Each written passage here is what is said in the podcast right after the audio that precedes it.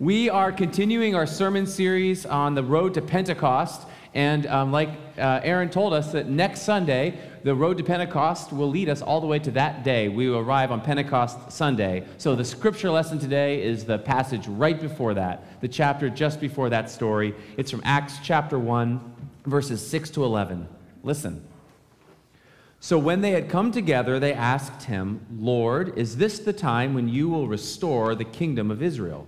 He replied, It is not for you to know the times or periods that the Father has set by his own authority, but you will receive power when the Holy Spirit has come upon you, and you will be my witnesses in Jerusalem, in all Judea and Samaria, and to the ends of the earth. When he had said this, as they were watching, he was lifted up, and a cloud took him out of their sight. While he was going, they were gazing up toward heaven. Suddenly, two men in white robes stood by them. They said, Men of Galilee, why do you stand looking up toward heaven? This Jesus, who has been taken up from you into heaven, will come in the same way as you saw him go into heaven. And this is the word of the Lord. Thanks be to God. Well, good morning once again. It's so great to be with you on this spirit filled morning.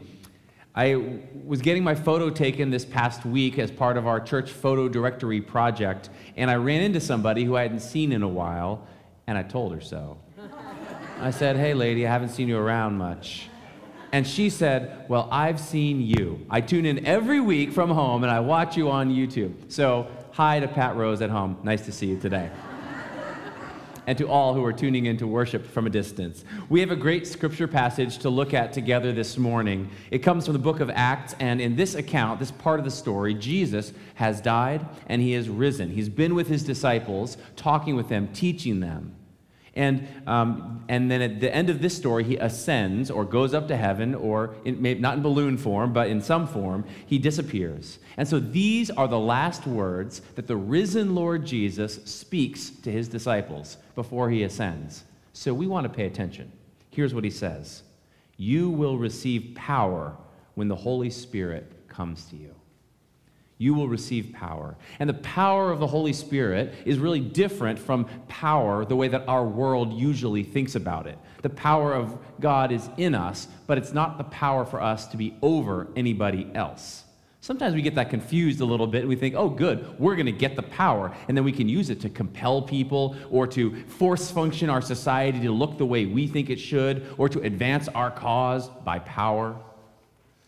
I was traveling a, a couple years ago in uh, Lebanon, in Beirut, Lebanon, and I was getting to know that city with its troubled history.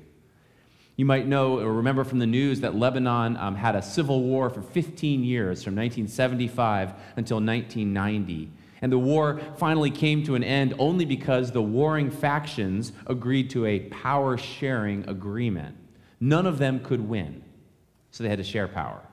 And the history of Lebanon shows this continuous struggle and strife between groups who want to gain and use power. And I was walking around the, the city and I kept seeing this symbol spray painted on buildings in the part of the city I was in. And I asked somebody what it meant. And somebody explained that this was the symbol of this one particular armed militia group, a Christian armed militia group. And one night I was out in the street, uh, on this sort of side street. I've told this story before. And I went to find a, a sandwich late at night. And I found this sandwich maker. And so as he was making my sandwiches, I was waiting, and there were all these guys hanging around. And as I got my food, I looked closer, and they were wearing these little necklaces. And they had the same symbol of that militia group. And I realized this was their hangout. This was their late night hangout for this armed militia. So I got my sandwich and I left immediately. So there's a country, that's a country where the exercise of power by one group over another is very apparent. It's very raw. It's not subtle in a way. These factions are constantly trying to overpower or control the others. But the power of the Holy Spirit, which we're talking about and hearing about today, is totally different. I don't want you to hear this passage, this message, and think, aha, we're going to get the power, then we can do whatever we want. Instead, the power of the Spirit of God is more like what we read in Philippians chapter 2, where St. Paul writes this Let the same mind be in you that was in Christ Jesus, who, though he existed in the form of God, did not regard equality with God as something to be grasped, but he emptied himself, taking on the form of a slave, assuming human likeness. He was found in, in appearance as a human. He humbled himself and be- became obedient to the point of death, even to death on a cross. See, Jesus is given power, he has equality with God but the way he uses his power is totally different than the way of this world. He doesn't lord it over anybody, he takes on the form of a servant. True Holy Spirit power is at work in us uh, when we show up in ways that humble ourselves and serve others in the love of God. That's real power. That's more power than even an armed militia really has.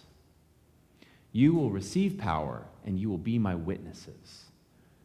I was talking to one of my neighbors recently, just this week. He was standing outside looking up as if into heaven, but actually at, the, at his redwood trees. And, he, and we were looking at his redwood trees, which had become kind of unhealthy, a little bit dry, kind of brown. And he told me that he's been trying to take extra care to help his redwood tree.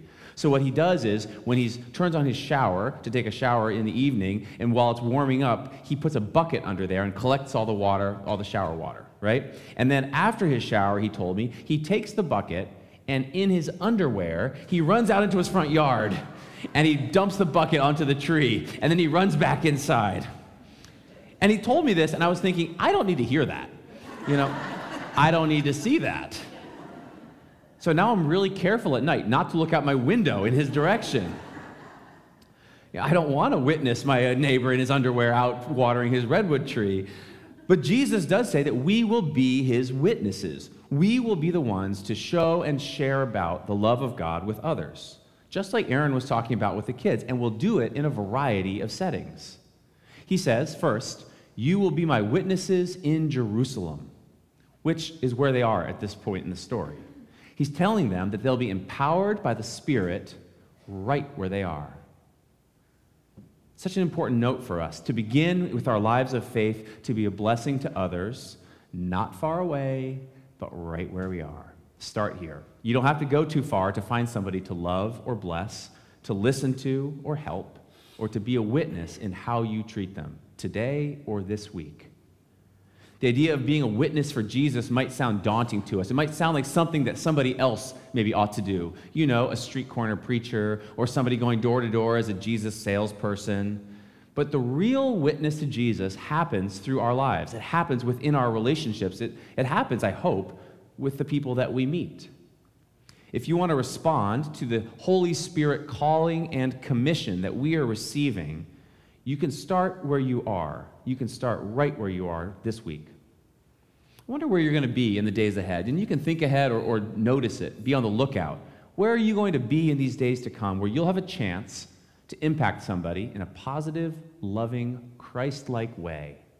Where you can choose to make something harder for somebody or to be the one who blesses them, who comes alongside them, to encourage them, not to condemn, to help, not to hurt, to lift and to love.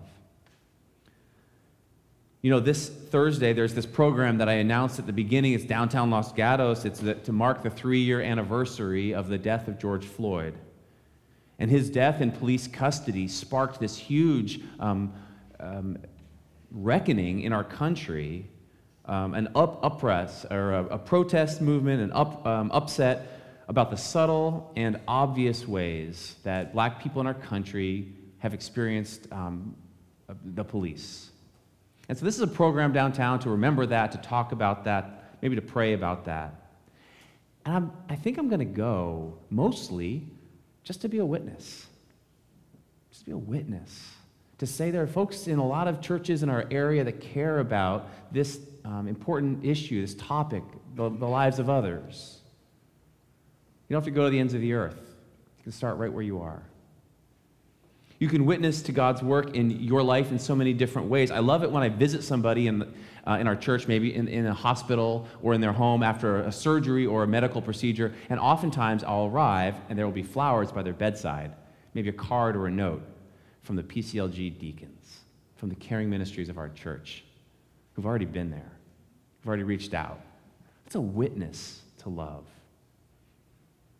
He's a professor at Fuller Seminary down in uh, Pasadena. His name is Steve Argue, and he's a, an expert on a ministry with young adults, people who want to reach, reach out to young adults or emerging generations. And he has this mantra that he uses and he shares with churches, which is this He says, See the young adults right here before searching for young adults out there. A lot of churches right now have an anxiety about next generation and about younger people with, when it comes to church attendance. And he says sometimes you look past the young adults who are in your midst right now already. You're looking for somebody way far away, somebody different, somebody else. God's already put them into our midst. Another example in our church right now is that Jesus says, You will be my witnesses to the ends of the earth, across every border and every cu- culture and every place. But what we're experiencing as a church is that because we live in an area that is really multicultural, where people move here from all kinds of backgrounds and places around the world, that we have the chance to minister to people from the ends of the earth right where we are, actually in our own setting. In our new members classroom yesterday, we, this is just a case in point. We had 14 new members join with us in our church who came from six different countries of origin, including the United States. We read in Acts chapter 1 about receiving the power of the Holy Spirit so that we can be in humble, relational, loving service with others. And it starts where we are and it grows from there. What we heard in our class time yesterday with our new members is um, is that um, newer people reflected as why they were joining our church, why they were a part of it. And they said they felt welcomed. Just a, a theme, they felt welcomed. They felt seen or heard, known or loved. There's a witness to Christ we can have right here in our church. And you're a part of that.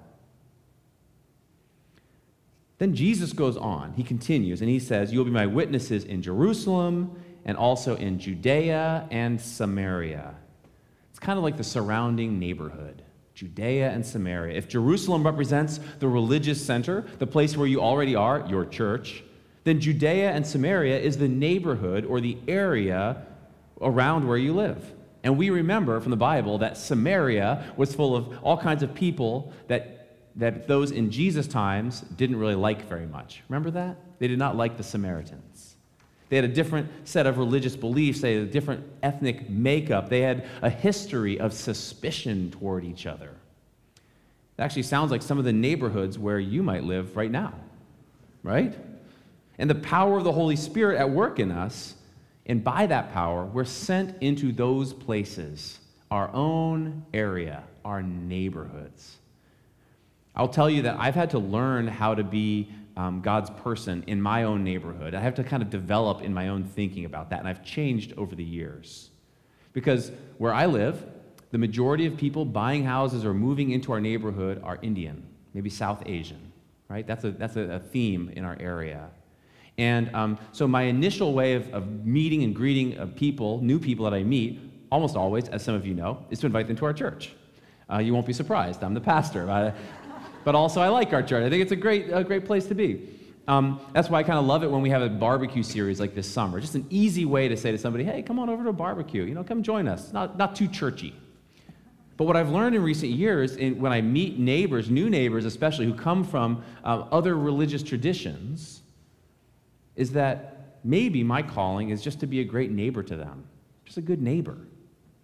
You know, just the kind of person that they're glad to have around, someone who can keep an eye on their house when they're away, or ask, about, ask them about their kids and their school, or let them know if they left their garage door open at night. Oh, wait, that was me, so they'd have to call me. Anyway. the basic Christian calling that we have, which is love God and love your neighbor, love the Lord your God with all your heart, soul, strength, and mind, love your neighbor as yourself, is at work when we move out into our neighborhood, into our little Judeas and Samarias, where there are people who are like us and also people who are not that like us. In both cases, we can bear witness just by being neighbors. I was talking to a police officer the other week, um, somebody that I'm just getting to know in my work as a police chaplain here in our town, and uh, he was on a stakeout. And by a stakeout, I mean he was standing next to his car. Um, and he was watching this one stop sign, this one intersection, because he was checking to see if anybody was blowing by the stop sign. And um, he put it in this term. This is what he said. He said, People need to be more neighborly. He used neighbor language. They should be more neighborly. You know, we should um, not be speeding in a school zone. Don't blow a stop sign in an area where people are riding bikes. Don't drive as if nobody else is around. I doubt if my driving would be a witness to Christ, but that's a different question. I liked the way he said it, though, and that's just how he thought about it. He said, I want people to be neighborly in Judea and Samaria.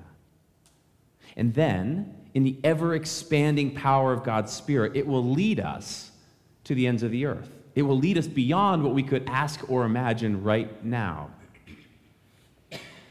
So, friends, I don't know how God will use this scripture passage to speak into your life this week.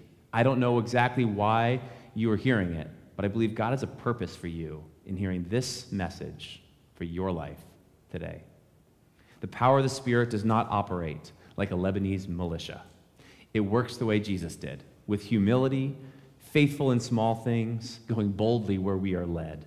So, my prayer for you is that you will let the Spirit of the living God guide you into your relationships, your conversations, your neighborliness this week. Start where you are, move out into the neighborhood, and trust that God will go with you. Amen? Amen. Amen.